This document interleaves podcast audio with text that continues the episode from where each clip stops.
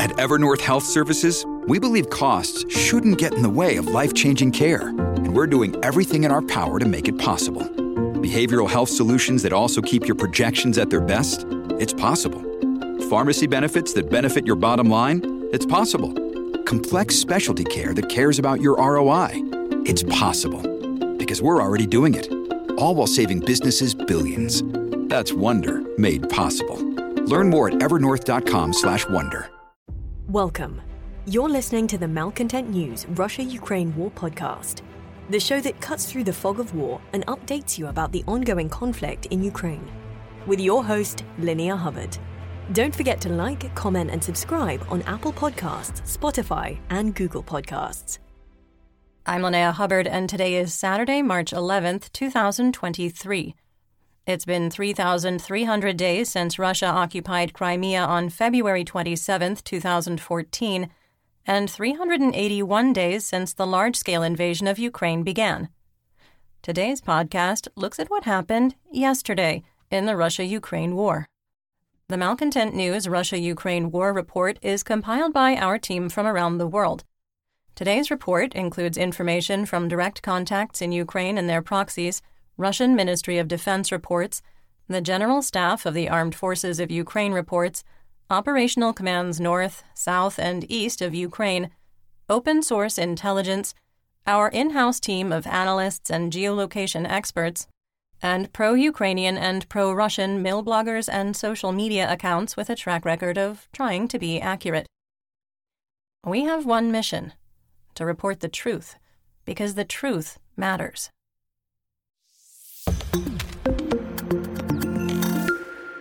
Let's start with our assessment of the current status of the war. First, we assess that Russia no longer has the resources to cause catastrophic economic, social, or military disruptions by targeting Ukraine's electrical infrastructure. Second, we maintain that Russia can no longer tap its strategic reserve of Kalibr cruise missiles and can only launch its monthly production of 25 to 30 missiles.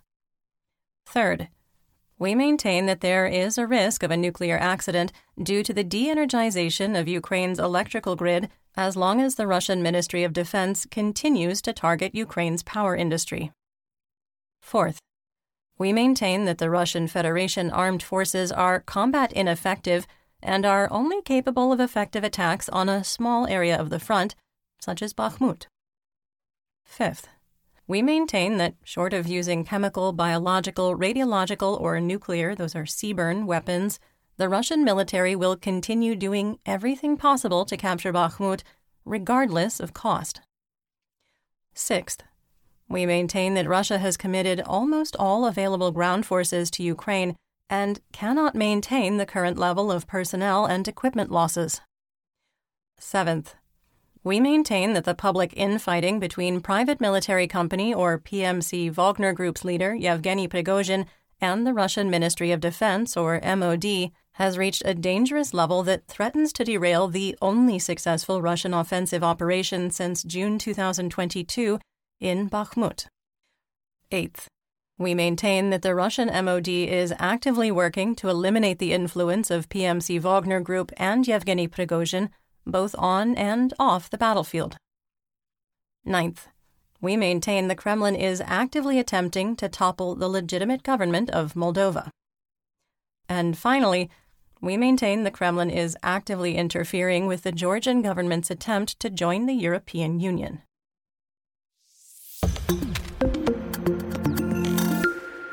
Yesterday in history, on March 10, 2022, a Russian tank column in Irpin came under artillery fire, ending the attack. The International Atomic Energy Agency lost all contact with the Chernobyl nuclear power plant, and in Mariupol, Russian troops fired on civilians attempting to evacuate through a previously agreed upon green corridor. Let's get some regional updates, starting with the Donbass region in Luhansk. There were only skirmishes and touches across Luhansk. Luhansk Oblast Administrative and Military Governor Serhiy Haidai reported no changes along the front.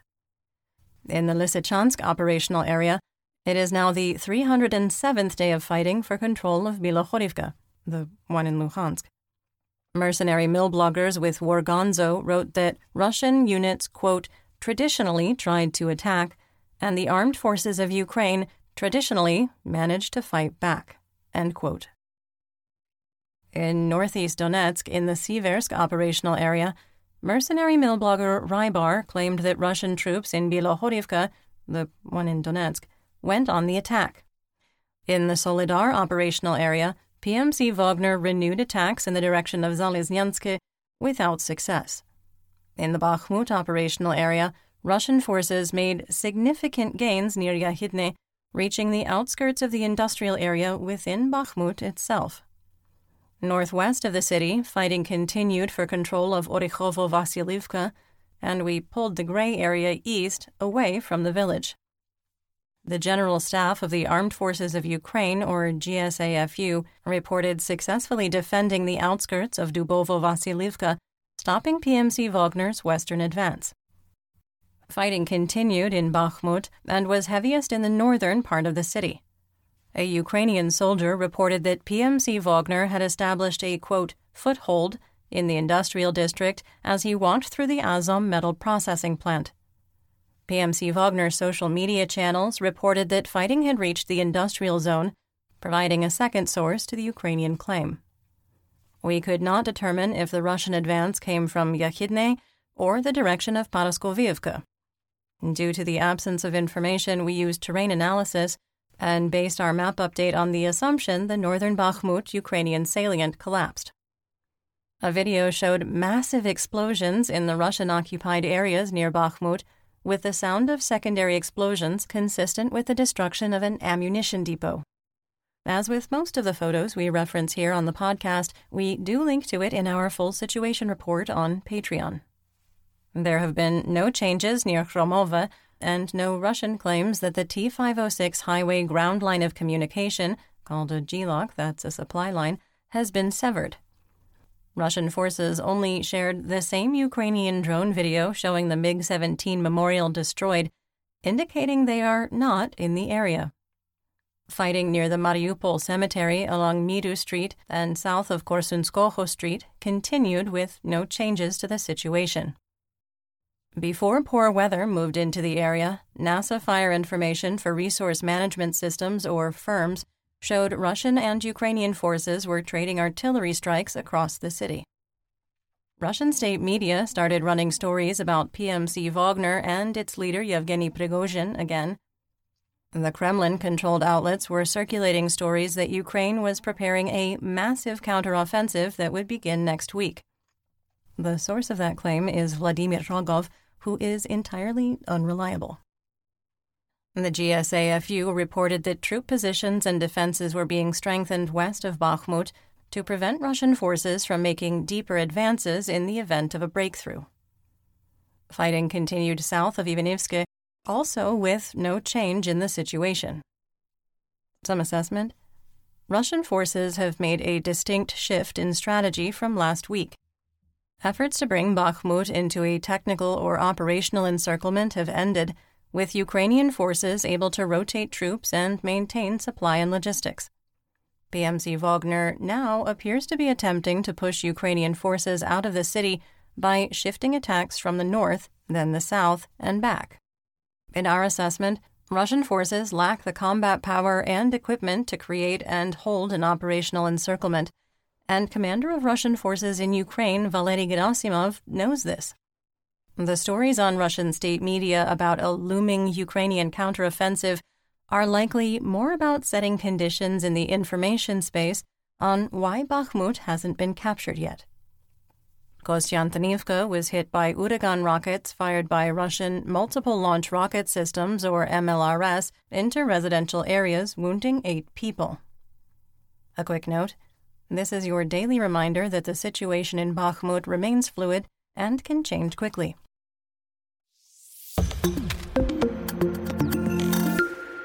In southwest Donetsk, fighting continued in the usual places with more or less the same results. In the Avdiivka operational area, the 2nd Army Corps, formerly of the Luhansk People's Republic or LNR, continued their attacks on the Krasnohorivka Plateau and Kamyanka without success.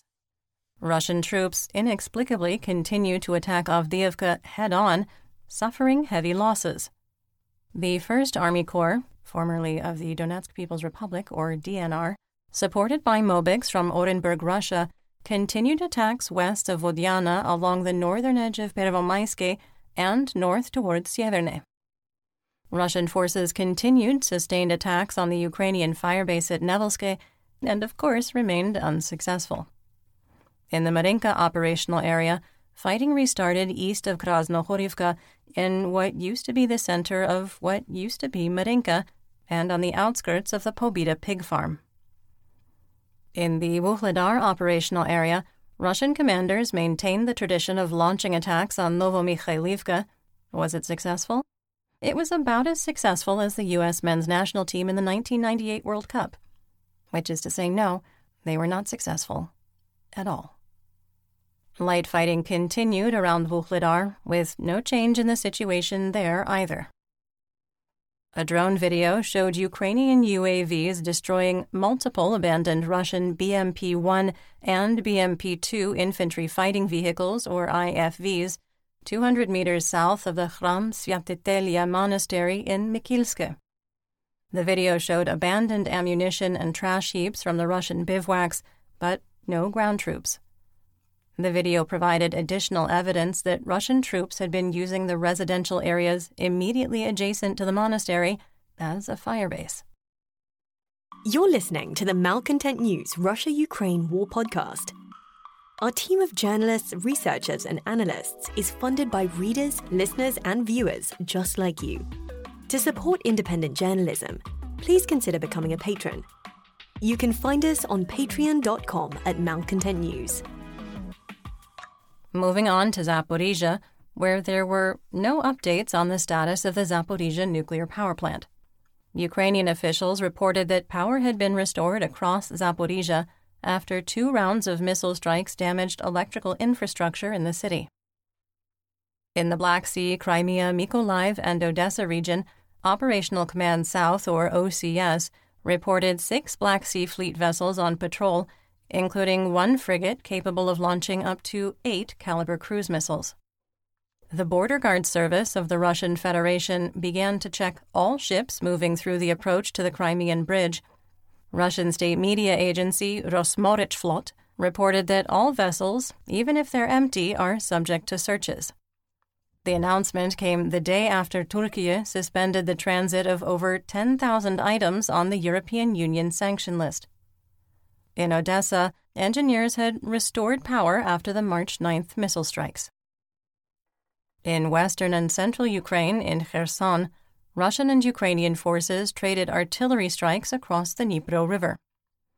Russian forces carried out 71 fire missions, firing 335 artillery shells, mortars, Grad and Smerch rockets, indirect tank fire, and drone delivered IEDs, killing three and wounding five. The city of Kherson was shelled nine times, targeting the residential areas of Ship and Korabelnaya Square. Fighting over Big Potemkin Island in the Dnipro River is escalating, with Russian and Ukrainian DRG units occupying different regions. Engineers had restored power in the Kirovohrad Oblast after Russian cruise missile strikes damaged regional infrastructure. Ukraine has been targeting the watercraft Russian troops stole from September to November, destroying seven vessels with machine guns and reinforced sides using drones and mortars. On the east bank of the Dnipro River, Russian occupied Holopristan was shelled by Ukrainian forces. In north and northeast Ukraine, in Cherniv, the border village of Leonivka was hit by 42 120 millimeter mortars fired from Russia. There were no injuries or significant damage. In Sumy, the hromadas of Shalachin, Nova Sloboda, Krasnopilia, Bilopilia, and Miropilia were shelled by grad rockets fired by MLRS, mortars, and 152 millimeter artillery shells. Near Khotin, the Ukrainian Territorial Guard exchanged small arms fire with Russian troops, and another border skirmish was reported in Esmen. On the Russian front, the partisan group Freedom of Russia announced that partisans destroyed an Su 27 fighter plane of the 22nd Air Regiment of the Russian Aerospace Forces, based near Vladivostok.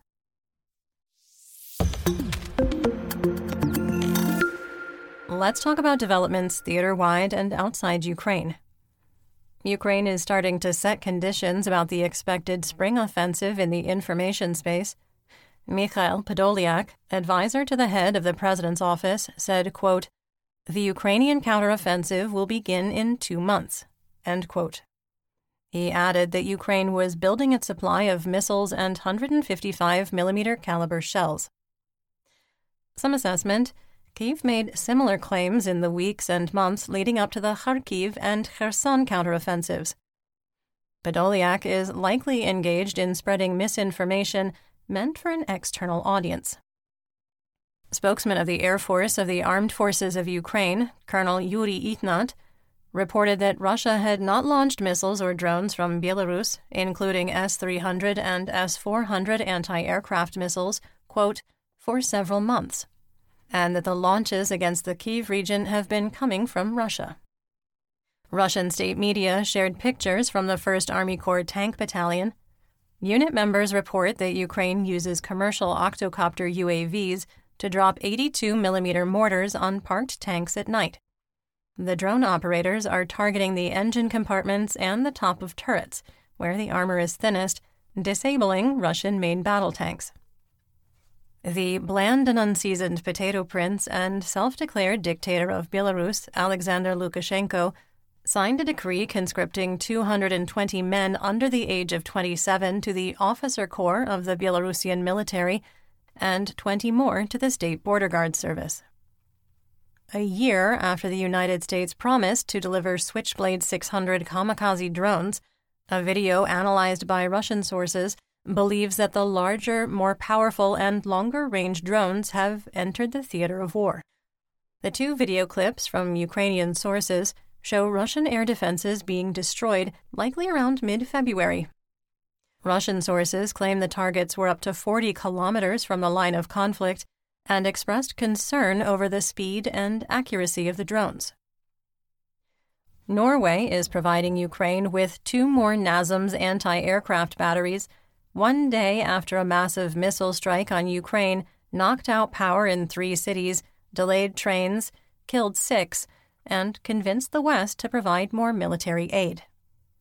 Finnish Prime Minister Sanna Marin said her nation would consider sending F 18A multi role fighter planes to Ukraine as the discussion on providing Ukraine with additional military aircraft drags on.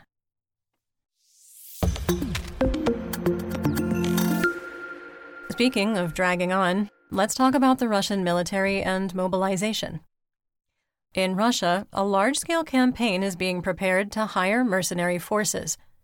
Deputy Chairman of the Security Council of the Russian Federation, Dmitry Medvedev, will control the effort to recruit fresh volunteers, with the campaign using Russian military enlistment offices. Medvedev wants to replenish losses and add up to 400,000 contract soldiers.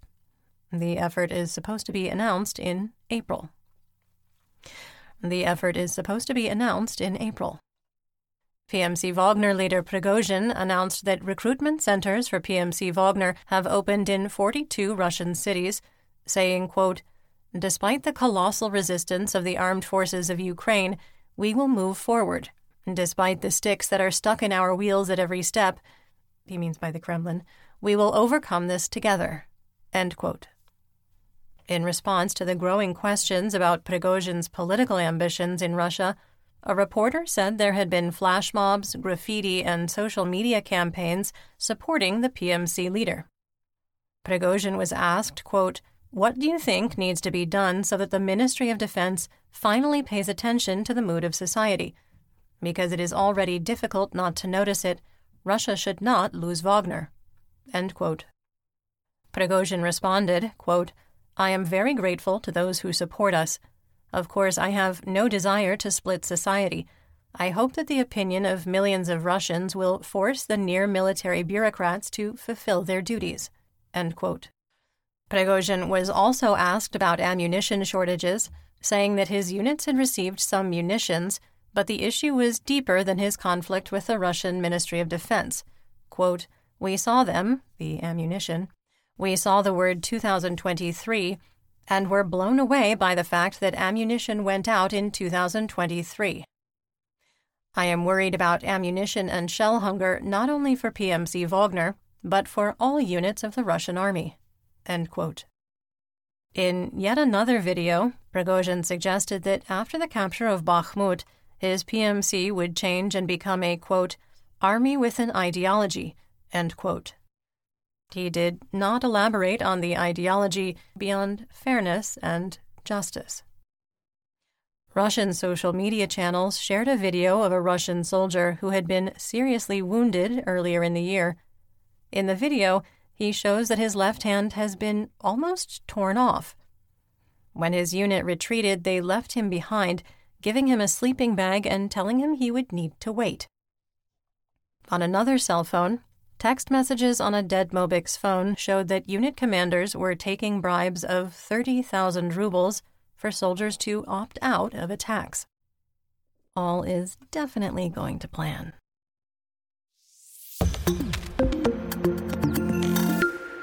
In our War Crimes and Human Rights segment, we discuss events that might be upsetting to hear about.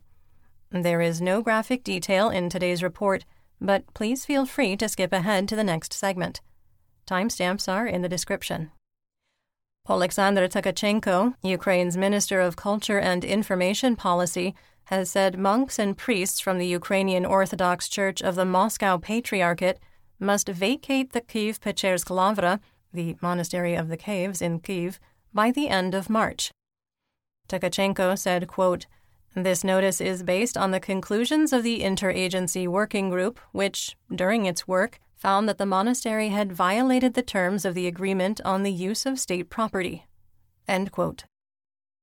Yesterday, we talked about a dog in Velika Vilshanitsia, Lviv, who refused to leave the rubble of its wrecked home. Well, the dog's name is Elsa, and she has been removed from the site.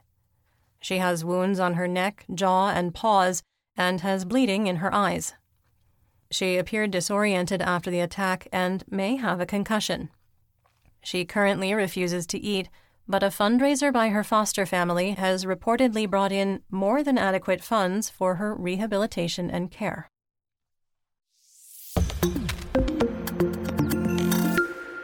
In geopolitical news, Turkish President Recep Tayyip Erdogan announced that national elections would be held on May 14th as Turkey works to recover from devastating earthquakes that killed more than 46,000 people.